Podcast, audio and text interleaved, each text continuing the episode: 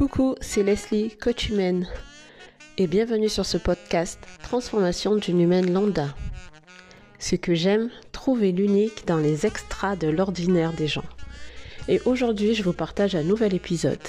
Alors, n'hésitez pas à vous abonner et à partager ce podcast, et je vous dis à très bientôt.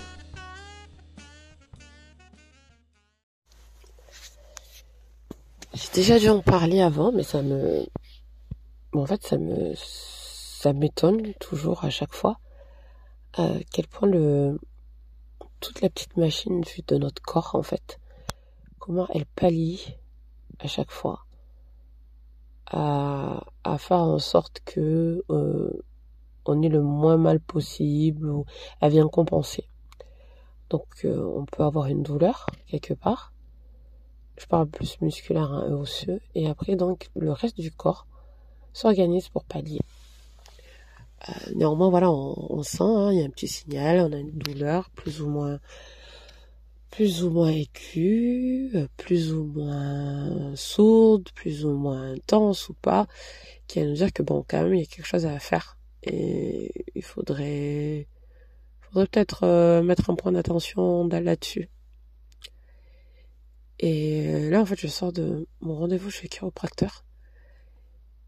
Et je vois, je suis vraiment à chaque fois euh, limite scotché de voir par rapport aux appuis à, à quel point en fait la, douleur peut être aussi euh, silencieuse. Parce que là, on, parle des appuis qui vont, euh, donc on a un appui où c'est sensible, un appui où c'est neutre. Hein, quand c'est un professionnel, c'est sensible, et un appui où c'est douloureux. Et donc de venir pour un, pour une douleur localisée, et en ressortir avec le bilan généralisé, avec des différents appuis douloureux, euh, ouais, ça, ça me choque, en fait, je suis choquée. Je suis choquée de me dire, mais en fait, là, mon corps, il est pas bien, et je le sens pas. Moi, je me focalise sur un point, mais en fait, la racine de cette douleur, elle est ailleurs. Et donc, je suis en train de me dire que mais si le corps arrive à faire ça, combien de fois en fait mentalement combien mentalement en fait on a des douleurs silencieuses ou bien on se focalise sur une douleur mais elle n'est absolument pas à la racine du problème on aura beau soigner ben, cette douleur là comme euh, ben, j'ai pu le voir hein, chez l'ostéo hein. si euh, moi ma douleur c'était une douleur plantaire Ok, il y a une inflammation, mais derrière, ça joue sur quoi? Ça joue sur le mollet, ça peut jouer aussi sur le genou, et aussi au niveau de la hanche. Mais moi, là, si je reste que sur ma douleur au niveau de la boute plantaire, ben tout le reste, je l'ignore en fait. Et tout ce que mon corps met en place comme système de compensation, je l'ignore aussi. Jusqu'à ce qu'un professionnel vienne mettre le doigt dessus. Et encore faut-il que ben d'avoir la volonté d'avoir un professionnel, hein, parce que j'aurais pu rester là en disant non ça va passer, euh, je vais faire un, un bain de pied euh, chaud, ça ira très bien, je vais masser avec du baume baume de tigre. Oui, mais ah, comme je dis souvent, ça ça marche un temps. Après, euh, faut quand même aller voir aller voir ce qu'il en est quoi, en fait. Et moi, ce qui fait que j'évite au maximum c'est en fait moi je pense toujours à l'expérience des autres. C'est-à-dire qu'il y a des gens qui te partagent leur histoire et en partageant leur histoire, tu te dis mais tu vois quelque part à refaire ou si tu prends juste la sagesse qui a tiré de cette histoire, tu te rends compte que potentiellement il y a une autre stratégie à mettre en place.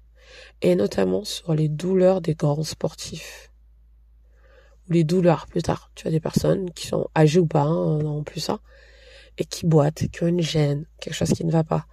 Ah bah c'est pas génétique, c'est pas, ils sont pas nés avec, c'est pas lié à un accident grave. C'est une blessure bénigne qui a été négligée ou qui n'a pas été bien soignée. Et avec le temps, avec le temps, ça se retrouve à devenir quelque chose de chronique, quelque chose de, euh, de constant, donc quelque chose qui était peut-être épisodique et qui a attiré l'attention en mettant du focus dessus, bon, ben, on soigne sur une courte durée, ça va bien. C'est quelque chose qu'on a laissé traîner, traîner, traîner, traîner, en se disant, ouais, ça va aller, euh, c'est rien, on va laisser passer, etc. Et on arrive des années plus tard, à un dysfonctionnement plus grave. Et moi, ça, combien de fois, hein, euh, voilà, des sportifs pas forcément de haut niveau ou mais qui te disent, ah, j'ai laissé traîner, euh, ou ça, c'est, c'est lié à une, à plusieurs entorses que j'ai pas soignées. Ok, mais moi, aujourd'hui, quand je te vois, je me dis, bah, c'est dommage, en fait. Et en fait, j'ai toujours gardé ça à l'esprit. Physiquement, en fait. Autant il y a des trucs que je peux laisser passer, mais je me dis que mon corps me donne un signal, ou même plusieurs. À moi de les écouter, à moi de les écouter, même si j'ai la flemme, même si j'ai pas envie, euh, même si prendre des rendez-vous c'est chiant sur le moment ou quoi, euh, même si par exemple si on est sur du paramédical, ben j'ai peut-être pas les sous sur le moment, mais à un moment donné je dis stop en fait stop. Parce que euh, moi je suis pas du genre à aller au-delà de la douleur, non t'as une douleur quelque part, qu'est-ce que ça, qu'est-ce que ça te dit en fait? Qu'est-ce que ça te dit? C'est comme, je, je sais pas, ça, stresserait les gens en fait d'avoir un, clignotant euh, au niveau de la voiture, un bip tout le temps, le même qui revient là, qui est là, qui revient, qui est là, et on sait pas d'où ça vient. Ça, ça te stresse aussi quand t'as ta machine à laver, voilà, les nouvelles, et là, où t'entends des bip, bip, bip, bip, bip, bip, et tu sens qu'en fait, la machine, elle peut pas se lancer, parce qu'il y a quelque chose qui ne va pas. Donc pourquoi sur des machines, en fait, un bip, ben on, on fait on prend plus attention que par rapport à notre corps. Et euh, là c'est vraiment pour revenir encore à ma séance et malgré tout ça je suis vraiment encore super étonnée de sentir que malgré tout ça ben t'as des douleurs silencieuses parce que s'il n'y avait pas eu le point spécifique d'appui et c'est pas juste pour chercher à déverrouiller quelque chose ou quoi c'est un, point de, de vérification et là, tu vois, ok, côté gauche, côté droit, c'est pas du tout la même chose. Là, c'est sensible. Là, c'est même un peu douloureux finalement quand on appuie. Ok. Donc du coup, combien de choses j'ignore encore et qui peut être douloureux. Donc je, je m'étonne, je m'étonne de l'intelligence du corps. Et euh, ô combien alors de l'intelligence de, notre mental. Et du coup, ce qu'on perçoit comme, étant vrai, euh, ce qu'on vient aussi encore stocker dans notre corps. euh. Combien de combien de douleurs silencieuses encore avant nous? Merci pour l'écoute et rendez-vous au prochain épisode. À bientôt.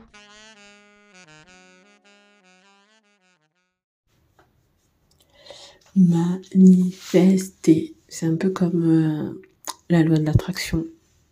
D'ailleurs, je ne sais pas trop quelle est la différence, mais c'est vraiment quelque chose qui m'attire. Euh, un, pour euh, les résultats obtenus, hein, qu'on peut voir par les personnes qui maîtrisent leur, hein, leur processus de manifestation, mais aussi parce qu'il y a ce truc où tu vois, tu reprends du pouvoir, en fait. Tu te remets un peu au contrôle de ta vie, tu dis, je veux ça, je le veux maintenant, et je le veux comme ça. J'adore. Salut, salut les gens, bienvenue sur le podcast d'une de transformation d'une humaine lambda. C'est parti pour un nouvel épisode. Donc oui, manifester. Franchement, c'est quelque chose qui, qui vraiment m'attire en ce moment. C'est vraiment, c'est vraiment mon kiff. Voilà, c'est le kiff du moment. Euh, non pas juste pour le résultat obtenu, mais en fait plus pour le processus. Ok, comment en fait ça se fait qu'il y a certaines personnes sans être là dans le faut bosser, bosser, bosser, bosser, bosser pour obtenir ce que je veux, manifestent ce qu'ils veulent. Je ne dis pas qu'ils travaillent pas derrière, mais euh, moi, je n'ai jamais été attirée et j'ai toujours su que c'était pas pour moi ce côté ouais, je bosse, je donne tout, j'y vais à fond et j'obtiens ce que je veux. Alors, il y a un côté euh, régularité, je sais pas si c'est la régularité, la discipline. Y a, voilà, c'est le focus, voilà. Il y a un côté focus auquel j'adhère. Néanmoins, pour moi, c'était beaucoup trop d'efforts pour le résultat, en fait. Et surtout la maintenance du rythme. Enfin, je sais pas si vous vous rendez compte, mais on le voit par rapport aux gens qui, ben, qui suivent des régimes, qui vont en salle. Enfin, moi, ça me... J'étais juste, non, c'est pas possible. je pense que c'est plus ça maintenant. Je, avec une vision plus long terme, je me dis, putain, mais en fait, tu maintiens comment ce style de vie-là? Honnêtement, en fait. Je me suis toujours demandé comment on pouvait faire pour, euh, pour maintenir ça. En tout cas, pour moi, c'était pas soutenable dans le temps, sur la longueur. Ou bien, ça me demandait tellement d'efforts qu'il y avait plus ce goût, cette satisfaction. Alors que là, manifester, pour moi, c'est plus, ok. Je, j'ai un désir en tête, un vrai désir. Un désir qui m'a été euh, soufflé par les principes euh, ou par, euh, par les standards de la société, parce que les amis ont, parce que je vois autour de moi. Non, vraiment quelque chose de viscéral, quelque chose qui vient au niveau des tripes et qui me dit ouais, j'ai envie de ça. J'ai vraiment envie de ça en fait. Ça, ça me fait ça me fait ouais ça me fait triper quand je me sens vivante de l'intérieur il y a quelque chose qui se passe au niveau au niveau des intestins là ça me prend au corps et ouais j'ai envie de faire ça et je veux le réaliser et en fait j'ai des exemples très précis où je me suis vue totalement je dis bien totalement et en fait ça, ça a son importance totalement focalisée sur ça et ça s'est réalisé. Alors je maîtrise pas je maîtrise pas le comment en fait. Et c'est ce que j'aime parce que j'aime me faire surprendre tout en ayant l'impression d'avoir la maîtrise. Donc voilà en fait. Voilà pour en fait manifester sa matière. Et ouais, c'était plus en fait comprendre comment dans ta situation quand ça quand ouais quand j'ai manifesté, j'ai activé toutes les parties de moi, de mon corps j'étais focalisée dessus. Un rythme soutenable. Vous voyez, pas dans, en mode course, mais en mode euh, marathon, voire même marche nordique. Marche nordique, ça me parle plus en marche nordique, c'est-à-dire que on est dedans, on respire, on s'oxygène, on voit ce qui se passe autour, on sent que, que nos muscles s'activent et on a un certain rythme en fait. On sent que ça va trop lentement, on travaille pas assez où finalement les bâtons ça ne nous sert pas à grand chose et que si on va trop vite par rapport au rythme auquel on est habitué, ben, on va perdre l'équilibre, on va se perdre en route, enfin en tout cas c'est mon retour, on peut se prendre les pieds un petit peu, euh, puisque moi je faisais ça en, en forêt. Donc voilà, donc il y, a un certain rythme. Il y a un certain rythme soutenu, il y a une cadence. On active pratiquement 80% de ses muscles. La marche nordique, ça fait vraiment bosser. Hein. C'est pas un truc de vieux comme j'ai pu le penser. Et on y va. Et manifester, c'est ça pour moi en fait. Des fois où j'ai manifesté, où j'ai dit voilà, je veux ça, et je vais l'obtenir, et j'ai certitude, une foi en moi, en la vie, en tout, que ça va arriver. J'étais dans cet état d'esprit. Et euh, j'ai une conversation avec mon pote l'autre fois. Et euh, j'avais besoin de parler de cette frustration de ne pas manifester ce que je veux en ce moment. Et c'est bien, franchement, ayez des amis comme ça dans votre vie où vous pouvez totalement lâcher sans filtre en fait ce qui se passe en vous. Et au fur et à mesure de la conversation, donc euh, lui voilà, il est plus sur se donner les moyens, hein, sur y aller, bah, il sent qu'il y a quand même un truc. Et euh, donc on partageait nos points de vue. Et là en fait je lui ai parlé d'un objectif, je me suis dit, mais en fait, si je suis honnête avec moi dès le départ, il y a un truc qui m'a fait, hum, il y a un truc qui m'a fait tilt en fait. Il y a une partie de moi qui, qui n'était pas ok pour que ça se réalise dans le timing, dans la, dans la, dans la logistique de ce qui devait se mettre en place. Et, et ça, en fait, je, je l'ai tué, en fait. Je j'ai pas écouté ce, ce truc-là pour moi, en fait, euh,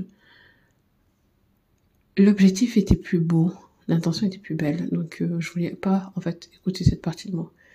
Et c'est avec le recul, en discutant avec mon pote, que je me suis rendu compte, en fait, euh, c'était pas toutes les parties qui étaient activées.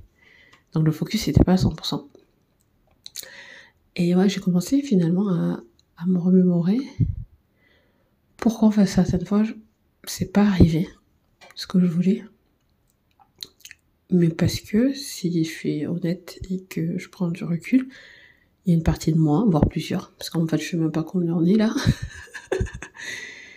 qui était pas ok, qui était pas ok pour embarquer comme ça. Et parce que je dis en fait, je sens que je suis proche de, de, comprendre mon, fonctionnement en fait sur la manifestation, mais je comprends il y a un truc qui bloque en fait. Et je lui disais un peu comme l'image en voit de la personne qui, qui creuse, qui creuse pour avoir le, le diamant, qui a quelques quelques mètres hein, de pouvoir le toucher. J'ai dit mais moi il est hors de question que je me fasse avoir. Moi je retourne pas dans la galerie en marche arrière. Hein. Moi je le sens qu'il a le diamant et je, je vais l'atteindre. je vais l'atteindre, c'est sûr, c'est obligé que je, l'atteigne. Et j'ai dit, bah, il me manque, il me manque ce petit truc-là, en fait. Et ouais, j'en suis venue, en fait, à, à, cette conclusion, que toutes les parties de moi n'étaient pas complètement dedans, et que, dès le début, je l'ai su.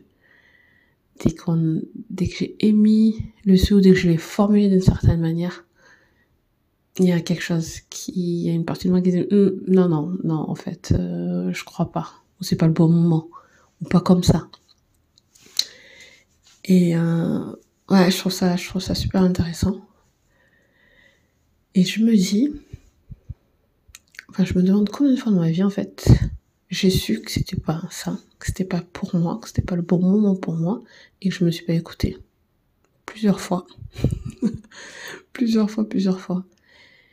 Et, mais je pense que j'ai pu, je me suis beaucoup plus écoutée dans les relations. Dans les relations, je ne sais pas pourquoi, peut-être pour plus me préserver. Et parce que je, je ne sais pas être dans une relation à 50%, 60%, je, je, sais, je ne sais pas faire. Et quand je sais que je vais être à 100%, j'ai besoin d'avoir une certitude. Au moins au départ, en fait. Et je pense qu'en fait, quand je suis à parce que je me suis déjà engagée dans des relations euh, amicales ou, ou sentimentales où j'étais pas à 100%, parce qu'en fait, d'entrée de jeu, je savais que ça n'avait pas d'avenir. en fait, d'entrée de jeu, je savais que ouais, non, mais là, c'est pas possible. Et, euh, et étonnamment, là, j'étais lucide face à moi-même en me disant, je me souviens très bien d'un gars. je me souviens très bien, franchement, il me plaisait trop. Il me plaisait trop. Il me plaisait trop et tout. Et en fait, il y a une fois qui me disait, mais Leslie, lui, tu vas jamais pouvoir le présenter. Non, c'est pas ça. La, vraie question que je me disais, c'est est-ce que tu te vois le présenter? Genre à ta mère ou à ton oncle? Et la réponse était non. À chaque fois, c'était un non, mais c'était un non clair. Donc voilà, donc je me suis amusée, voilà, j'étais dans le truc. J'étais vraiment dans le truc en plus, hein. Ça a pas marché, mais quelque part, il y a une partie de moi qui dit, mais de toute façon, ça n'allait pas marcher en fait ça n'allait pas marcher, t'as voulu écouter une partie de ton cœur euh, romantique, non, ça va le faire, il est trop bien, il est mignon, euh, machin couffin, mais en fait, il y a cette, euh, il y a cette, alors c'est par gardienne, c'est comme ça qu'elle appelle ça, Clarisse Libellé, des, nos par gardiennes. Moi, j'appelais plus un peu le mode alerte, en fait, le côté, euh, on fait pas n'importe quoi avec ses sentiments, avec son cœur, euh, voilà quoi. Mon garde-fou, voilà. Moi, j'appelle ça mes garde-fous, qui disaient, mais non, non, non, non, en fait, euh, on est, on n'est pas d'accord et ça n'arrivera pas. Et là, j'étais beaucoup plus, euh, beaucoup plus au fait et lucide sur, euh, sur ce qui se passait. les domaines où beaucoup, où je m'écoute beaucoup moins, au travail. Enfin, je ne m'écoutais beaucoup au travail, clairement. Euh, mais j'ai appris à m'écouter et maintenant, euh, c'était plus en fait mettre la forme pour le dire. Dans le milieu corporel, du consulting, il y a une certaine image à avoir, une manière d'amener les choses. Et déjà, je pense que ça me frustrait parce que j'étais quand même plus du tac au tac en gros, ça va pas marcher en fait, ce que vous dites, ce que vous faites. et je l'ai un peu appris à mes dépens de d'augmentation salariale et compagnie, où on m'a ressorti des trucs. J'ai fait bon, ok, d'accord. Je me suis dit, écoute, tu es dans le jeu du salariat, tu es dans le jeu du corporate, je avec les règles du jeu. Néanmoins, je joue avec les règles du jeu. Avec les années, je me suis dit, je joue avec les règles du jeu sans me compromettre. Et donc, j'ai appris à mettre les formes et à, à... C'est pas que j'ai appris à mettre les formes, j'ai appris à dire avec les règles du jeu ce que je pensais. Donc là, aujourd'hui, quand je le sens pas, idem. Garde-fou dit, hum, hum, on sent pas cette mission, on sent pas ce client, on ne sent pas cette manière de faire, on ne sent pas. Et aujourd'hui, j'exprime. Et donc là, je me rends compte que c'est très bien pour me préserver de quelque chose qui ne me correspond pas. Mais qu'aujourd'hui, dans l'établissement de ce que j'ai envie de faire, euh, la notion de, rêver grand, déjà rêver grand, je pense qu'en fait ça, ça me parle pas. C'est pas rêver grand en fait, c'est, c'est rêver la version de moi en fait. C'est ça, c'est manifester ma, ma version de moi. Parce que quand moi, quand on me parle rêver grand, c'est des îles paradisiaques, c'est euh, des voyages en, en, jet privé, ce genre de choses. Ça serait bien, mais euh, franchement, si je, ouais, si je c'était pas non plus quelque chose qui me fait hyper vibrer, quoi. Honnêtement, voilà, les, les îles paradisiaques, euh, désertes, moi, j'aurais une sensation d'oppression, en fait, en sentant que je suis sur un petit bout de terrain. Je, je sais pas, hein, peut-être que je vais kiffer, mais en tout cas, voilà, ça m'attire pas plus que ça. Sur le papier, ça a l'air bien. Sur les Reels Instagram, c'est super aussi. Vidéo YouTube, mais en vrai, moi, je pense c'est plus l'expérience. L'expérience de me dire, ok, là, au mois de novembre, j'ai un truc au mois de novembre parce qu'on change l'heure et tout, c'est un peu la déprime en France. Au mois de novembre, je pars. Je m'autorise finalement à euh, observer comment vivent les gens dans tel pays mais pas à, subir là je suis là je suis perdu je vis à la Robinson Crusoe ou avec un euro par jour non pas pas cette version là juste en fait le luxe d'observer la simplicité simplicité avec lesquelles les gens vivent ou pas d'ailleurs tout en vivant des ouais des expériences dans le pays et ça serait ça en fait ma façon de manifester des voyages la découverte de, du tour du monde ou du moins de certains pays, de certaines régions. Ça serait ça pour moi. C'est avoir le temps d'observer, de faire un côté un peu touristique, hein, de voir les, les, lieux incontournables, et en même temps, juste être là dans la contemplation de ce que font les gens. Et pour moi, ça c'est un luxe. Et c'est un luxe que je vais me payer. Donc voilà, il y a cette lucidité qui vient au fur et à mesure sur, ok, voyager, mais voyager comment pour moi? Être libre Ok, mais libre de faire quoi? Si c'est être libre de pouvoir hein, dépenser sans compter, ouais, ça va être marrant 5 minutes, mais ça va combler quoi? Combler le fait que finalement je rencontre pas des personnes avec qui avoir des échanges intéressants et enrichissants pour moi. Euh, le fait d'acheter en ligne, euh, c'est peut-être le fait de me sentir peut-être seul, isolé, sans contact avec les autres. Être libre, mais comment je le définis? Voyager, comment je le définis? Euh, à, à liberté financière, comment je, je le définis aussi et comment je m'épanouis en, en mettant ouais, mon expérience au profit des autres, euh, le partage. Ce que j'aime dans mon métier de consultante, c'est euh, c'est d'apporter euh, apporter des solutions mais sur le côté humain des choses et en fait euh, vraiment, c'est en mode projet, c'est que j'ai kiffé ce projet. J'aime bien un petit peu côté planification, mais euh, il y a tellement de planifications irréalistes que je me demande si on peut vraiment en fait se poser et faire des planifications réalistes. euh, mais j'aime bien cette notion de qu'on on essaie de voir comment on va faire au mieux avec euh, les ressources aussi, l'allocation des ressources, même si c'est complexe en fait en fonction de ben, du projet qu'on veut mener et de savoir à, à quoi on répond, à quel à quelle problématique on répond ou à quel besoin. Mais ce que j'aime vraiment, moi, c'est le retour d'expérience. Un retour d'expérience qui est hyper bâclé, d'ailleurs. Se poser, de se dire, ok, qu'est-ce qui a pas marché? On prend du recul. On se pose, on se dit, ok, qu'est-ce qui a vraiment pas marché et pourquoi ça n'a pas marché, en fait. Et j'aime bien ça, en fait, détecter, voilà, les, le petit détail qui a changé au moment où la bascule, en fait, où ça a vrillé aussi. Euh, c'est souvent un facteur humain. Euh, j'aime bien, j'aime bien cette partie-là, et je pense que c'est ce que j'applique dans ma vie. C'est ok, c'est me poser. Une fois que je suis sortie des émotions, du drama, de oh, c'est trop douloureux ou euh, c'était trop bien aussi, me poser et dire ok, Voilà, quand tu regardes le film de ce qui s'est passé, euh, qu'est-ce que tu en tires comme leçon? Qu'est-ce que tu veux réitérer, dupliquer? Parce que clairement, pour moi, l'objectif dans la vie, c'est de dupliquer ce qui marche. Je pense que c'est mon profil 6-3 en Human Design. Un 3 avec beaucoup d'expérience. En fait, tu testes, tu testes, tu testes plein de choses et tu vois ce qui marche pas. Et donc, pour moi, ça me permet d'être efficace au moment de dire, ok, ça en fait, ça marche pas. Parce que la petite subtilité, c'est ça. Donc, euh, appliquons ça, en fait, ça, va marcher du premier coup. Si on n'est pas dans l'expérimentation et qu'on veut mettre quelque chose d'efficace, faisons-le comme ça. Donc voilà, donc manifester, je trouve ça, je trouve ça intéressant. Je suis toujours en train de peaufiner finalement ma manière de manifester, mais euh, ça a été un, réel déclic en fait, de me dire que c'est parce que il y avait mes garde-fous en fait et que je les ai pas écoutés. Et euh, ouais, je suis frustrée aujourd'hui, enfin du moins je l'étais, mais les garde-fous, je les ai entendus, je les ai ressentis dès le départ, dès les premières secondes. Donc maintenant que je sais ça, comment en fait je... Enfin, c'est pas comment, c'est... Oui, c'est comment je m'amuse à manifester, euh, à manifester les prochaines, euh, prochaines choses dans ma vie.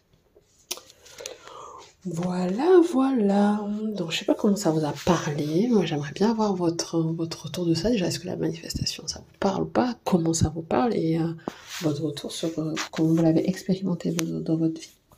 N'hésitez pas à vous abonner, surtout au podcast, pour avoir les notifications des prochains épisodes. À très bientôt.